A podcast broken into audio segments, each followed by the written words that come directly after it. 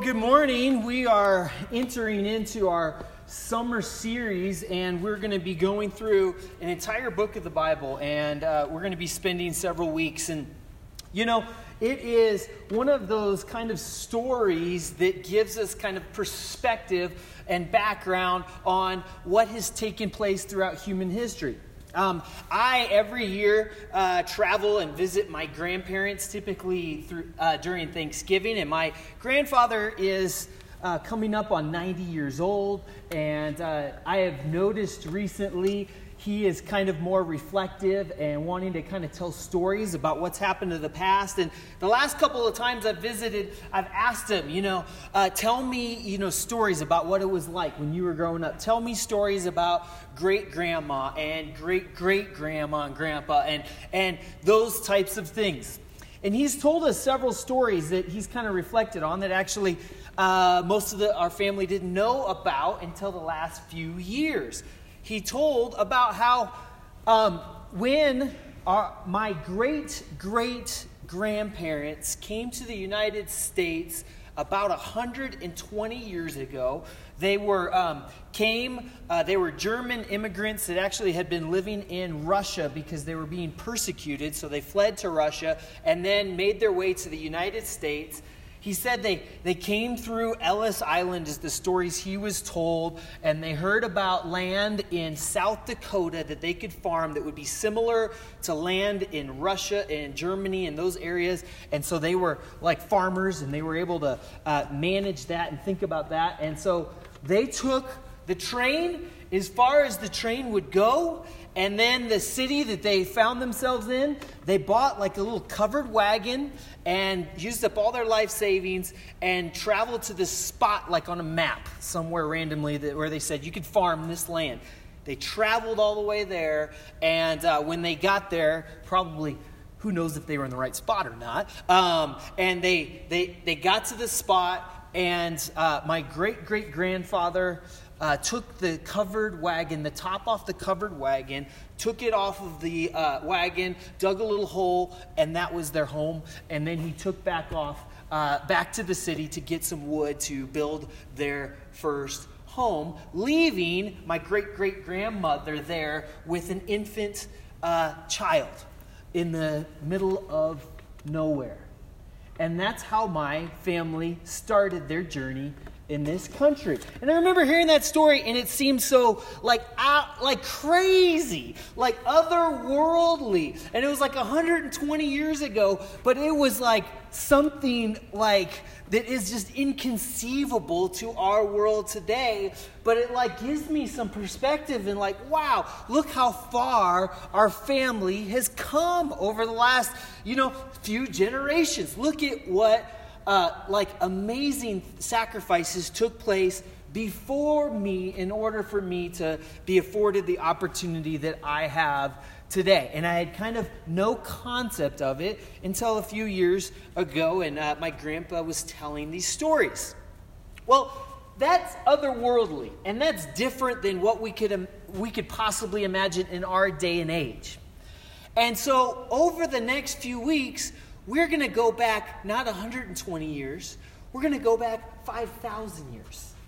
And to a world that is so much different than us that sometimes it's hard to read, hard to comprehend, hard to even understand. To a very violent world in a very different time and place, but a historical story that kind of sets the stage for what comes in the rest of the scripture. And sometimes it's so far away that, like, it's just in some ways inconceivable. But in another way, there, is, there are threads that are the same.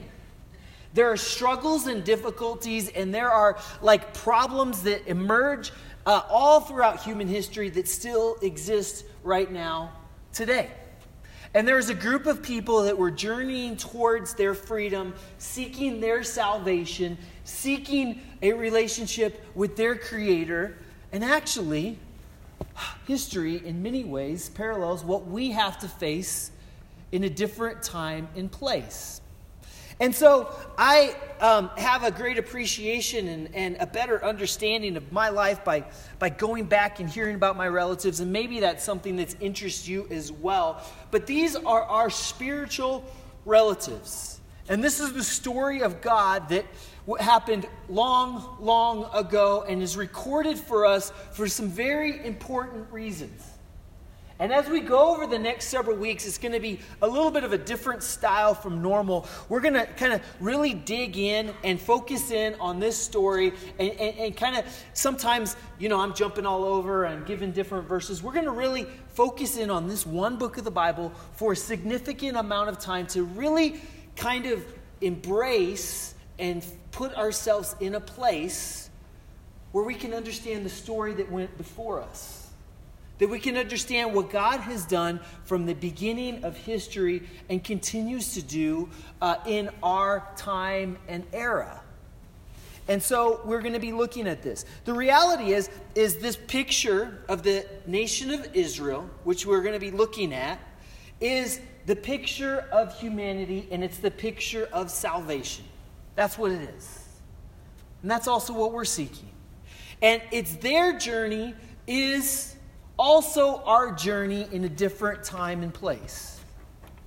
And so if you can if you can imagine that and you can make those connections, um, we, uh, we'll follow along through the through the narrative, through the story um, over the next several weeks. But how I want to set kind of some of the context. The book of Exodus is the second book of the Bible. And of course, the book of Genesis is the book that goes before it. And there's some context that leads into the book of Exodus. And the book of Genesis, of course, we have the story of God initiated creation. God, um, God creates, God gives life. But then the story in Genesis chapter 12 kind of moves more towards the personal and towards God's particular call of particular people, where God calls Abraham.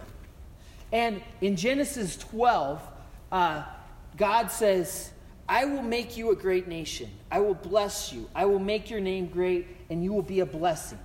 I will bless those who bless you, and whoever curses you, I will curse. And all peoples on earth will be blessed through you. One of the most critical pieces of scripture in all of the Bible, God shows up to a person and says, I'm going to make I'm going to have a relationship with you.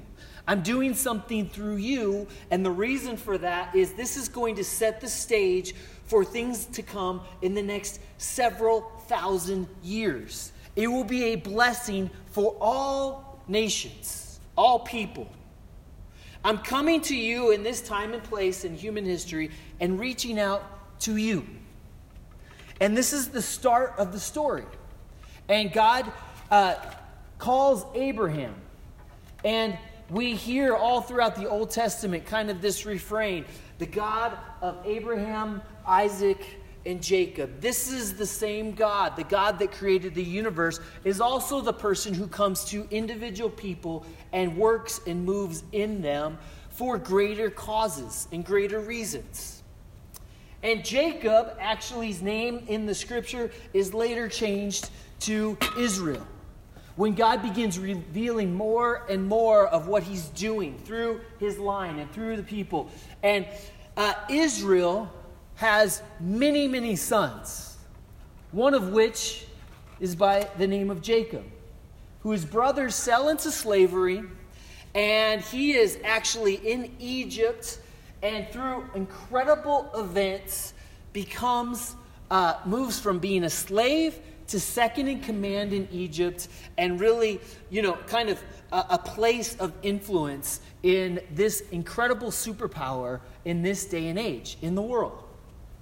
But the story, and that's kind of how the story of Genesis ends, where uh, Jacob's son Joseph reunites with the family, and all of kind of the nation of Israel from the very early time, Israel still alive, come and are reunited with their, with their brother Joseph in Egypt, and they reestablish themselves in Egypt. And that's how the book of Genesis ends. The book of Exodus opens up about 400 years later, where, you know, they have lived there and uh, grown as a people in a significant way, and uh, they are still in Egypt. And so, this is where our story begins and where we're going to kind of focus in on because it's really the birthplace, it's really kind of the story of God's people emerging um, in the scene and God's story emerging through the scriptures. So, we're going to read through the first chapter of the book of Exodus. And like I said, I'm going to try to cover a lot of ground. I may have to go quickly because we have a lot of ground to cover over the next several weeks. But I want us to really embrace and put ourselves in the shoes of people who lived thousands and thousands of years ago to better understand what God has done in the past and what God's still doing now.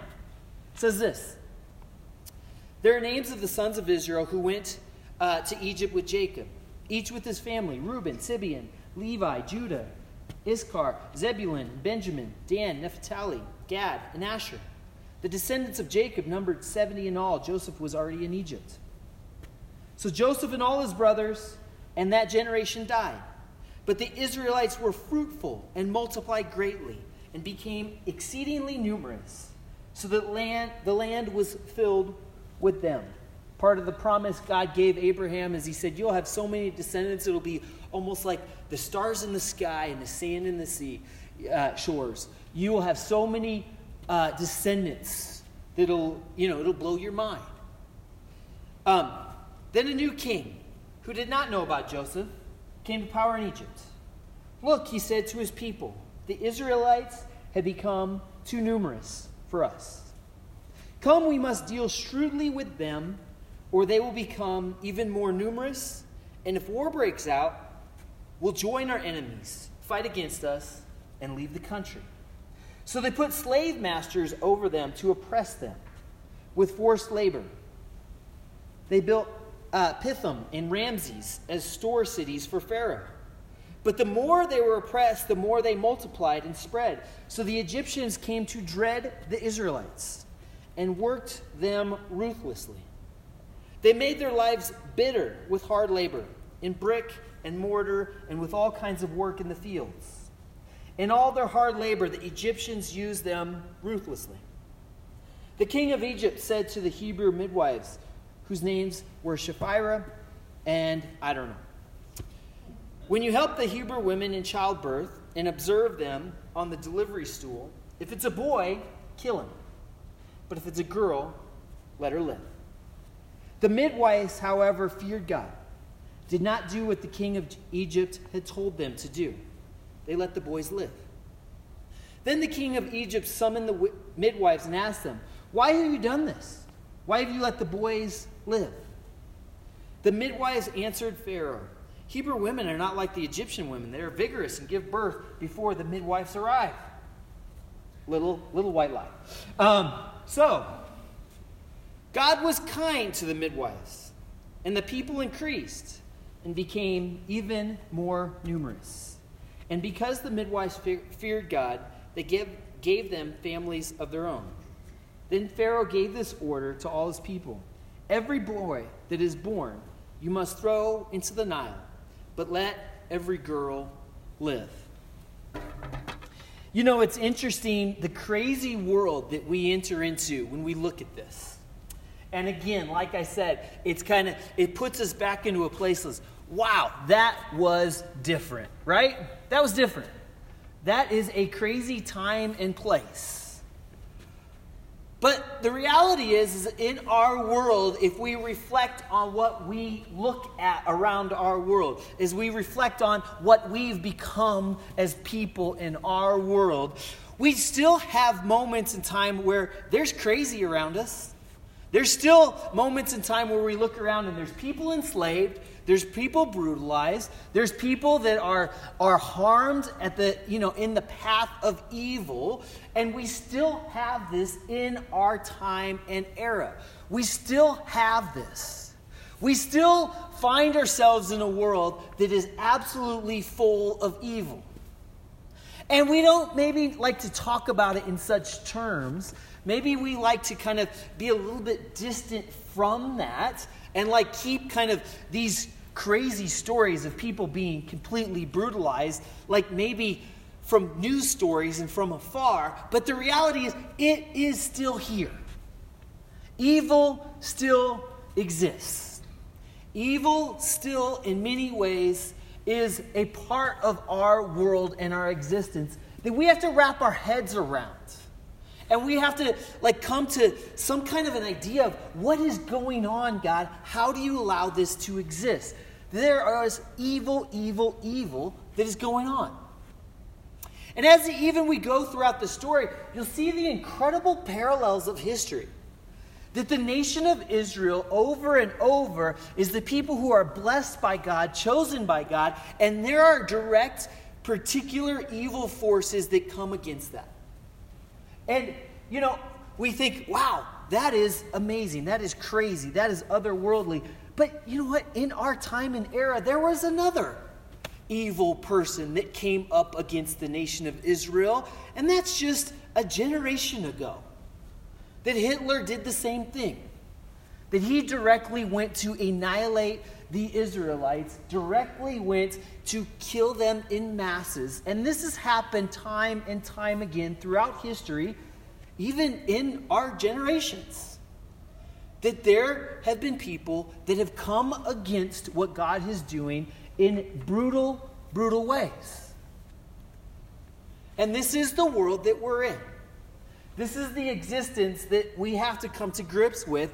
That, that we can't just say, you know what, people are, you know, somewhat good, and you know, sometimes sometimes people maybe just just like their mom were, wasn't nice to them, and we need to be sympathetic and all these things. Yeah, yeah, that's maybe true. There is evil.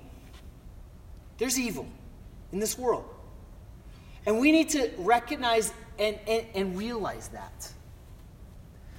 And in this time and place, it is clear and it is direct, and we see this Pharaoh, the king, saying, Kill all of them, kill all the baby boys, take them out. You know, this, and th- so this is the story that we walk into. The people of God find themselves enslaved in a world of evil. They find themselves brutalized. They find around them violence everywhere. They find themselves in a place where it is beyond their control. And this is multiple generations that they're dealing with this over and over. And it's hard even to grasp sometimes how, like, people can, can be in this time and place, be doing the right thing, and they live their entire lives in this kind of existence. Why doesn't God respond more swiftly? Why, doesn't, why don't things change more dramatically? But throughout history, this is something that we have to come to grips with and grasp. And then in Exodus 2, there's a story of a child that is born. In the New Testament, the Herod, when he heard of Jesus being born, killed all the infant males to try to prevent anyone that would be a rival of his when they hear about Jesus being born. Same thing is happening here. The Pharaoh kills all the baby boys, but one is saved.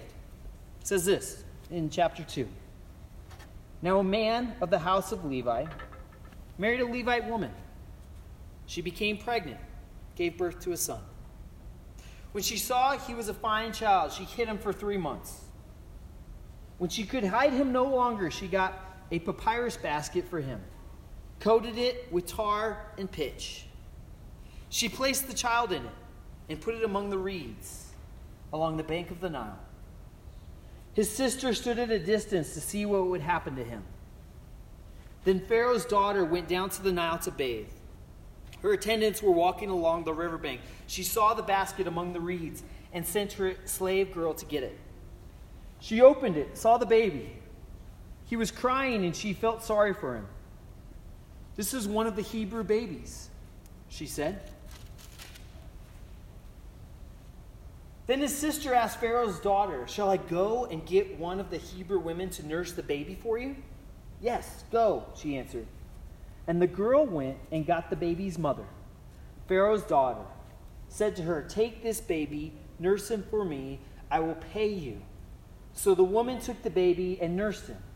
When the child grew older, she took him to Pharaoh's daughter, and he became her son.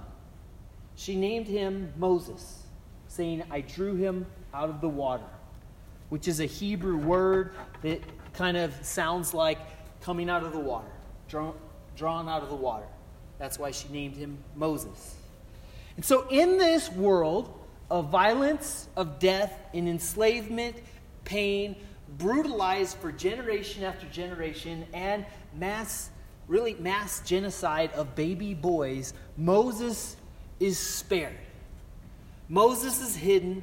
Moses is put in this little basket, which is covered with pitch, which is uh, uh, kind of points to and reflects us back to the story of Noah, where God saved his people on the ark. And, and Moses is found in the waters by the Pharaoh's daughter. You know, it, it, it's amazing. And we have to remember this. Even in the most brutal places, even in the places where it seems the darkest around the world, God's grace is always still there. God's grace is still there. And this woman was moved and she had compassion and she did something that probably could have cost her her life. It's her father that issued the decree that they all die, and she has mercy on this child and spares him. And because of this fortunate events and God's hand and this grace that is given in this moment in time, it, it ends up that it's Moses' actual mother that gets to raise him for a season of time and gets to, gets to take care of him. God's hand is at work in an incredible way. God's hand is, is, is stepping into this terrible, terrible place and making a way making a path. As we go along, we'll definitely deal with and talk about the fact that there's a, there's a lot of bad that is going on. Why doesn't God step in more? But throughout, there is always a moment in time and always a path that God shows up and God uh, takes dramatic action and people respond to that little tiny, tiny glimmer of hope and do the right thing, and in that moment of time, there is a picture of some kind of hope. Something. And this is what happens in the story is that this child is drawn from the waters. You have to see and hear and understand the scripture is so full of these historical parallels. It's so full of this symbolism and parallels that, you know, when Jesus comes and he tells people to go into the waters to be baptized, that, you know, that when you go down to the waters, your sins are washed away, and when you come back up, you are saved from your sins. These pictures are all throughout Scripture, and this is the picture that we have of Moses coming out of the waters and being a picture of salvation. And God is starting to show people there is a narrative and there is a story and there is a plan for all of human history. There is something that God is doing. And man, it seems like it's taking a lot of time. It seems like there's a lot of difficulty. It seems like there's enslavement and year after year after year. But God is moving in human history. God is moving uh, and doing and interceding in the midst of an evil, evil world. And this, and this is how the story emerges. And this is how God's people emerge out of the waters. So I want you to think about in your life. This is sometimes we cannot control the world that we're born into. We cannot control the circumstances that are around us. We cannot control the evil that is around us. But there always is that possibility and that glimmer of hope. But the reality of that world, uh, the reality of the sin, the reality of the evil around us, it, it's a difficult road. And we hear more about Moses' story and how Moses is affected by the world that he's born into. And so I continue on to verse 11. One day, after Moses had grown up, he went out to where his own people were and watched them at their hard labor. He saw an Egyptian beating a Hebrew, one of his own people. Glancing this way and that, seeing no one, he killed the Egyptian and hid him in the stand. The next day, when he went out and saw two Hebrews fighting, he asked the one in the wrong, Why are you hitting your fellow Hebrew? The man said, Who made you ruler and judge over us? Are you thinking of killing me as you killed the Egyptian? Then Moses was afraid and thought, What I did must have become known. When Pharaoh heard of this, he tried to kill Moses. But Moses fled from Pharaoh and went to live in Midian, where he sat down by a well. Now, a priest of Midian had several daughters, and they came to draw water and filled the troughs of water of their father's flock. Some shepherds came along and drove them away. But Moses got up and came to their rescue and watered their flock. When the gr- girls returned to Reuel, their father, uh, he asked them, Why have you returned so early today? They answered, An Egyptian rescued us from the shepherds. He even drew water for us and watered the flock. And where is he? He asked his daughters. Why did you leave him? Invite him to have something to eat.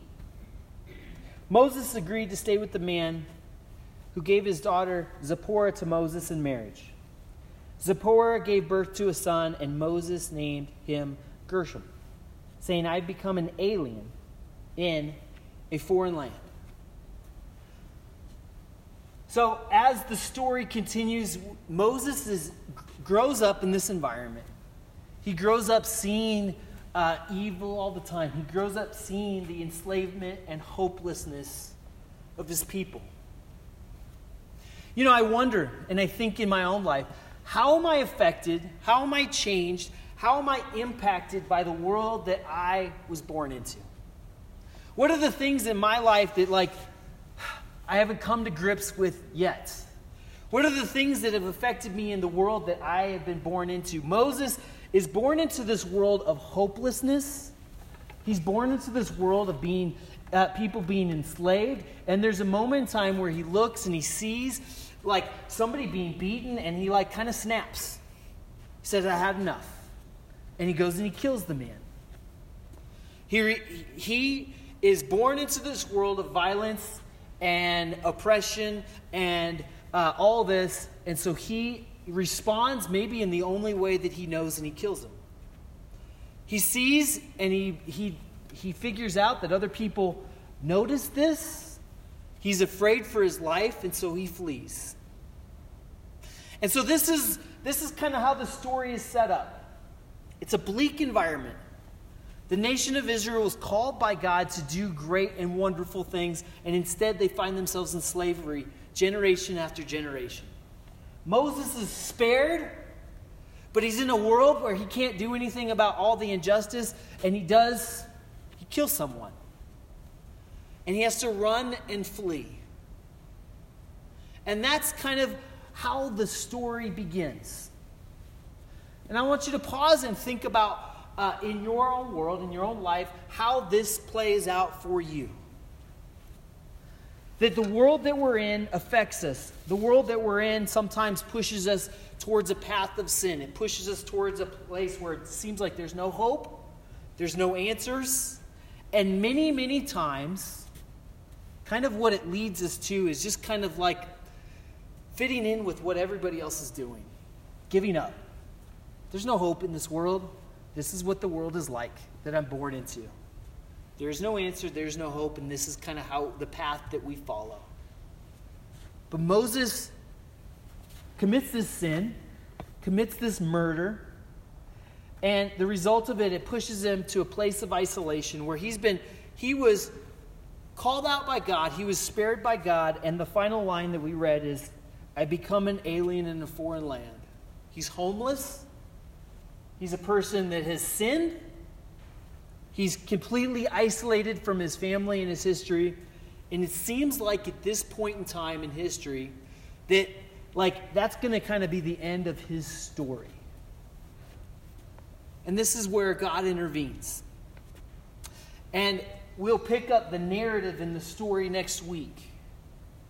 But before we conclude, I want you to just, just take a moment to think about how you have been affected by the world that you were born into. Maybe in these subtle ways. How, have, how has it pushed you to places of isolation? How has it pushed you to just kind of like follow what everybody else is doing? How has it pushed you to places of sin? And the reality is, throughout Scripture, it says here's what sin does it puts us in a place where we're all alone, it separates us from God, and we find ourselves kind of hopeless and alone if this is it, if this is the story that we live into. The amazing journey that we're going to go through and look at through the book of Exodus is the journey that every person really has to go through in their life.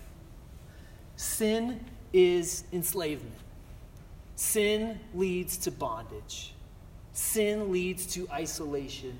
This world that we have created is a consequence of sin.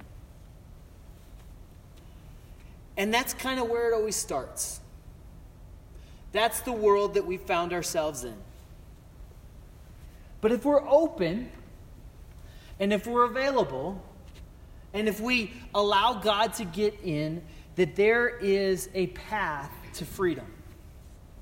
But let me tell you, this is not something, maybe like it's easy in our day and age and in our time just to kind of like say, oh, great, we're, I, I don't live in a time where I'm enslaved in a desert by Egyptians, so it's clean and simple. But let me just tell you, this is a real battle and it's a real journey.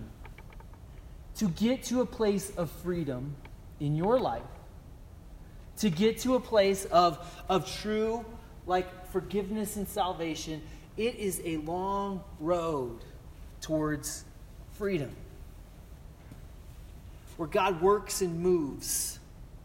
But we have to open ourselves up to say, I will be a part of that.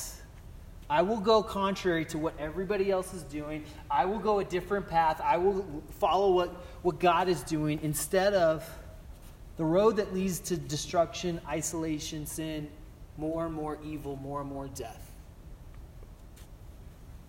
So maybe you can relate to this moment in time that Moses is, is at and where we leave the story. I'm an alien in my own land, or I'm an alien in a foreign land. I have nowhere to turn. My life is marked by sin. And I don't think there's a lot of hope right now. Will you pray with me? God, thank you for telling us this story, helping us understand what path other people have gone through, the, the journey that you've taken human history through. Our world is littered with story after story of sin death, and destruction, of evil. And every single one of us is affected and touched by that. Every single one of us is, has to face the struggle and the difficulty of that. And God, many times, feels like we're completely alone and isolated without hope.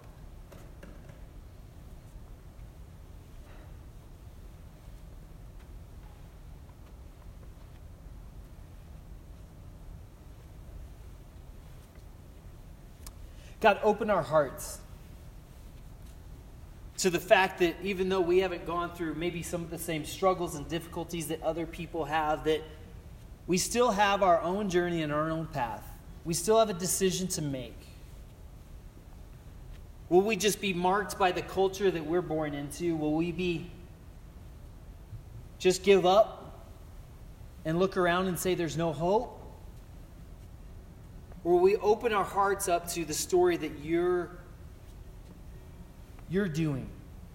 Will we believe in the promise that you said that there will be a blessing that is coming? There will be salvation. There will be hope.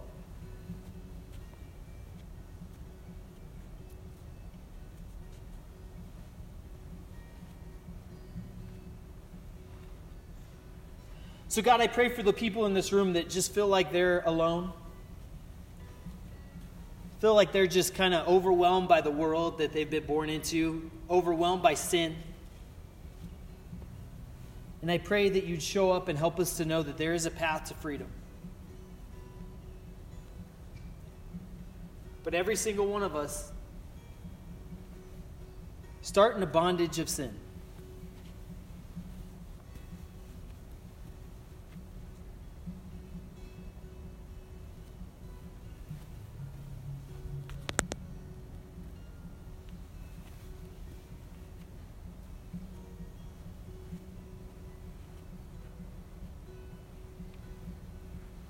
I invite you today to do something that is kind of out of the ordinary from our typical routine. I invite you to reflect on the reality of the evil that is around us and in our world. I think we have to recognize that. We have to deal with that. We have to confront it. We can't turn a blind eye to the fact that there's evil all around us that affects us. We have to ask is there an answer? Is there any hope? Some people have thrown up their hands and just given up and just said, This is the way it is.